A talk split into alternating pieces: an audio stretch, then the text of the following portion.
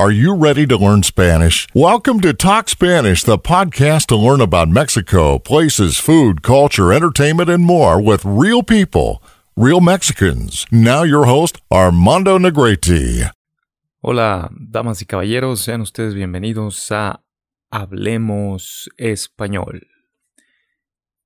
Hoy les traigo cosas de mexicanos como todos los episodios, pero no cualquier cosa, sino cosas que cortesías de madres y familias mexicanas se encuentran en las en los hogares. Y pues a mi generación y a unas más arriba nos tocó crecer con este tipo de cosas que van de, de, de todo, de todo un poco. O sea, objetos principalmente y este, formas de, de, de llevar la vida cotidiana de un hogar tradicional mexicano. Iniciemos con... Así es, el número uno. El horno de la estufa lleno de ollas y cazuelas. La verdad es que son pocas las madres mexicanas que hacen repostería y aunque lo hagan como las cocinas no suelen ser tan espaciosas, pues ahí se guardan muchas cazuelas y ollas en el horno de la estufa. Entonces, en el 90% de las situaciones, la estufa sirve como almacenador. Bueno, el horno de la estufa, the oven, sirve, como, como eso, para almacenar objetos y en la mayoría de los casos son, son cazuelas. Siguiente, número 2. La doble vida del calcetín. Pues, ¿qué hay con un calcetín? Hay que darle otro uso. Los calcetines y playeras siempre están condenados a llevar una doble vida. No pueden descansar después de haber cumplido su vida útil. Pues una vez que se rompen o acaban, nuestras madres los utilizan de trapo viejo para limpiar la mesa, el polvo del hogar o de los zapatos. La verdad, esto sí yo lo hago porque pues es padre ser ecológico y al menos por un tiempo usar una playera que ya no vayas a usar como trapo para la limpieza, para el vehículo o algunos detalles que, que no requieran tanta higiene, ¿verdad? O sea, para cocina pues no, pero para otro tipo de limpieza es vale, se vale. Número 3. Rellenar de agua el jabón para las manos. Una vez que ya se va a acabar, pues le pones más agua para que rinda, que no se pierda esa, esa costumbre de ser ahorrativo. Aunque quede diluido, pero pues rinde más. Las madres mexicanas tienden a economizar. Número 4. Nada más mortal que la chancla de mamá.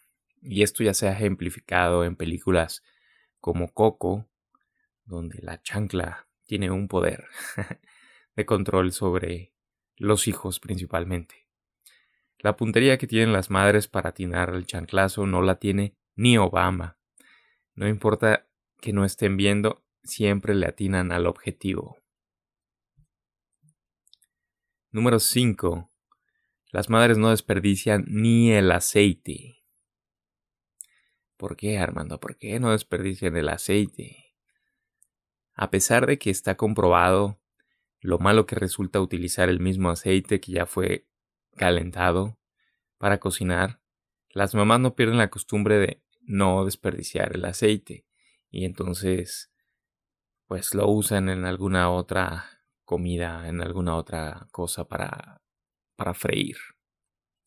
Número 6. La bolsa llena de más bolsas. Y pues como ustedes podrán conocer o llegarán a conocer México, no es un país para nada ecológico. Entonces nos encanta el plástico, nos encantan las bolsas de plástico.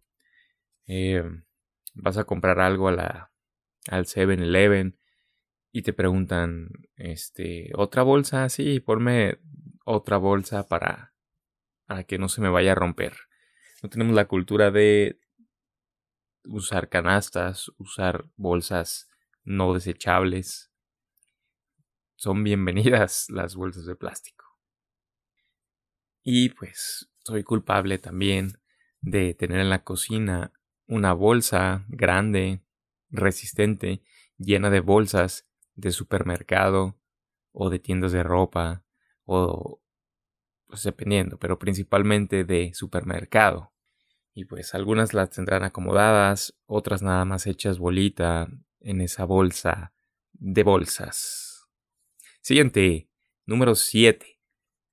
La imagen común del bote de basura. Seguramente tu hogar tiene un bote de basura con una bolsa. Esto es para la comodidad de nuestras madres de no tener contacto directo y no más jalar la bolsa. Entonces, em, mayormente en México los drenajes no son muy buenos. Entonces, el papel higiénico con que nos limpiamos el peyoyo, pues va a un bote de basura en muchos casos. Y estos botes de basura tienen, adivinaron, una bolsa de plástico de supermercado para pues ahí contener el papel higiénico usado y, y pues retirarlo sin que ensucie mucho el bote de basura. Siguiente, 8. El contenido indispensable de toda despensa. ¿Qué tienen las despensas mexicanas? Despensa mexicana que se respeta debe tener sus latas de atún, una o dos de sardinas viejas y sus paquetes de pasta, la moderna. Y sí, y no puede faltar el puré de tomate para hacer sus pastas o sopas. 9. Tu mamá se llevaba todas las muestras de aderezos. Entonces van a una franquicia y guardan los sobrecitos de, de aderezo, de katsu, de mostaza, todo lo que venga empaquetado, lo guardan y para usarse después. Muchas veces estos nunca llegan a utilizarse porque se olvida que están ahí, pero en muchas alacenas mexicanas, que es donde guardamos la despensa, van a encontrar una bolsita de plástico con estos condimentos individuales. Número 10. Tus tías que lavan hasta los desechables y ah, he visto casos, he visto casos que imaginen que van a Starbucks y pues guardan ese vaso desechable que te dan. Hay gente, me ha tocado ver que lava eso y los utiliza para una vez más porque no hay que desperdiciar. Porque ecológico, pues no, ya. México no lo es. 11. Tu abuelita sanaba todo con Vaporub. ¿Qué es Vaporub? Pues bueno, un ungüento con mentol y, eucalipto, un remedio, una crema, una pomada. Y pues sí, me, han puesto Vaporub para el resfriado, para descongestionar y otros males. No debe de faltar en, una, en un hogar tradicional mexicano. ¿Para qué necesitamos doctores cuando tenemos a nuestras abuelitas con su frasco de Vaporub? o Vaporub, no estoy seguro. Creo que depende de la marca, pero bueno, vale la pena que tengan uno en casa. 12. Tu mamá te mentía a la hora de despertar. Ya son las 7, ya levántate. Y en realidad son 6.42. Te asustan para que te des prisa y no se te haga tarde, pero pues después de cierto tiempo dejas de, de prestarle importancia a eso. Porque siempre, ándale, ya es bien tarde, ya son las 7. Y pues no, te mienten, te mienten todo el tiempo. 13. A las niñas les planchaban el cabello, literalmente con la plancha de para la ropa. y una toalla en una superficie, pues les alisaban el cabello con, con esto. No me tocó porque no crecí con mujeres y mi mamá pues no tiene cabello largo, entonces pues nunca lo vi en persona, pero debe ser, debe ser. 14. Mantener tapizados los sillones. Y sí es cierto, aquí en el hogar de mi madre tiene sus tapetes en los sillones para que duren, para que no se ensucien. Y hay algunos mexicanos más cuidadosos que otros que los envuelven en, adivinen, en plástico, bueno, no un plástico de bolsa, pero un plástico para proteger los iones de manchas de polvo y lo que sea. Y funciona, pero se ve mal, no se disfruta eh, igual. Se te calienta el trasero y se ve mal, se ve mal, es de mal gusto. Pero, pues, ¿qué le vamos a hacer a las tradiciones? 15. El espíritu ecologista de tu madre inspirará a todos los hipsters. Abres el refrigerador y siempre vamos a ver los envases de yogurt o botes de helado o botes de crema y nos emocionamos sobre todo en los de yogurt o, de, de, helado, nieve, que hay postre en casa, wow, porque los mexicanos no somos de este tipo de postres al menos los tradicionales. y pues más de una vez alguno de mi generación se desilusionó con con estos frascos, con el diseño y la imagen de una marca de yogurt o de helado. Y pues no, adentro hay sobras de comida o frijoles congelados. 16. Veladoras en un altar en la casa. En el Facebook les voy a pasar una foto de, del altar que tiene mi mamá a la Virgen de Guadalupe y otras veladoras con la imagen de santos, santos católicos, porque pues saben, México es un país muy católico. Y pues lo vi en un artículo y en un video México, donde las vírgenes de Guadalupe están en casi todos los hogares. Y yo, ay, ay, no es cierto. Y pues en el lugar de mi mamá hay. Número 17. Estos son los imanes de cada refrigerador. Donde en el refri hay imanes de frutitas. ¿Y por qué? Pues no sé, son modas generacionales y estas de abuelitas o de madres que ahí están por siempre, dejan de servir. Algunos sobreviven y quedan muchos, muchos años, aunque el refri sea nuevo, estos imanes ahí están. A las madres mexicanas no les gusta desperdiciar, no les gusta tirar las cosas, aunque estén viejas y todo eso. 18. Todos te quieren matar en tu cumpleaños. ¿A qué te refieres, Armando? ¿Es una tradición traer pistola? No, una de las razones por las que nadie quiere cumplir años en México es porque la adrenalina que puede ser el último día de tu vida, al momento de morder el pastel, sabes que todos se vuelven sospechosos de intento de ahogamiento, sobre todo en las fiestas infantiles. Y hay una tradición que es antes de partir el pastel, el cumpleañero o festejado le da mordida. Entonces todos gritan, mordida, mordida. Y pues tiene que hacerlo. Entonces todos unos están listos para la foto, unos expectando y otros los que están cerca y atrás del cumpleañero están listos para meterlo al pastel. Entonces, después de malas experiencias, uno tiene que estar listo, morderlo y hacer fuerza para que no te empujen o hacerlo lo más rápido posible sin que nadie lo note. O simplemente negarlo porque estás en peligro. 19. La taza de baño parecía una quinceañera. Y ustedes dirán, ¿cómo? Así es. Y hasta mi mamá aún lo sigue haciendo.